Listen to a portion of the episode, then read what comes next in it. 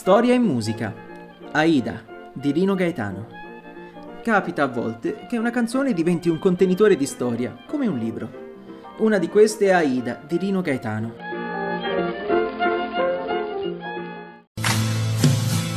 Le sfogliava i suoi ricordi, le sue istantanee, i suoi tabù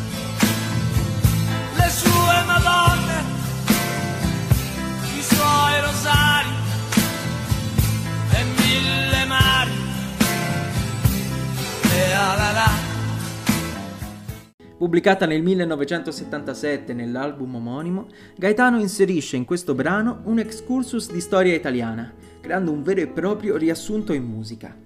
La canzone parla di Aida, un'anziana signora che rappresenta l'Italia e sfoglia un album di fotografie contenenti i suoi ricordi e le sue istantanee, immagini di una storia collegate ai suoi tabù, le sue madonne e i suoi rosari. In questo verso Rino Gaetano fa riferimento alla tradizione cattolica italiana, portata avanti da una chiesa che dalla seconda metà degli anni 60 stava facendo i conti con i cambiamenti portati dal Concilio Vaticano II, svoltosi dal 1962 al 1965 ma ovviamente non tutti erano d'accordo con i cambiamenti ed un forte segno repressivo del dissenso si ebbe proprio nell'anno di uscita di Aida.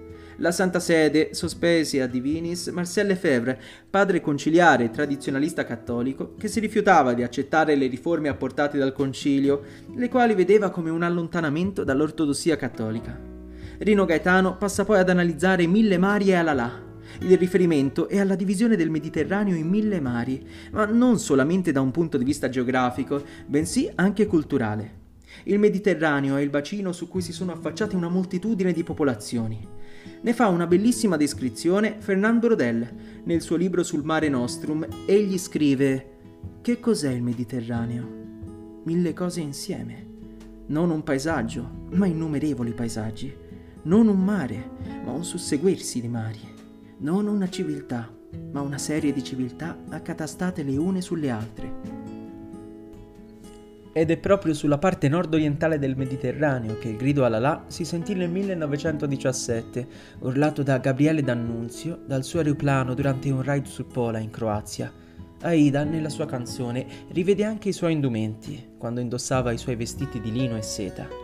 Qui Gaetano prende le mosse da un cinegiornale dell'Istituto Luce riguardo al matrimonio di Edda Mussolini e Galeazzo Ciano, celebrato nel 1930, nel quale la voce del commentatore diceva che i due sposi, vestiti di lino e seta, dopo la cerimonia si avviano al radioso futuro di novelli sposi. Ma poi, dopo giugno, l'Italia entra nel gran conflitto. Siamo nel 1940 e il 10 giugno Benito Mussolini si affaccia dal balcone di Piazza Venezia annunciando che l'Italia è entrata nella seconda guerra mondiale con le celebri e drammatiche parole La dichiarazione di guerra è già stata consegnata agli ambasciatori.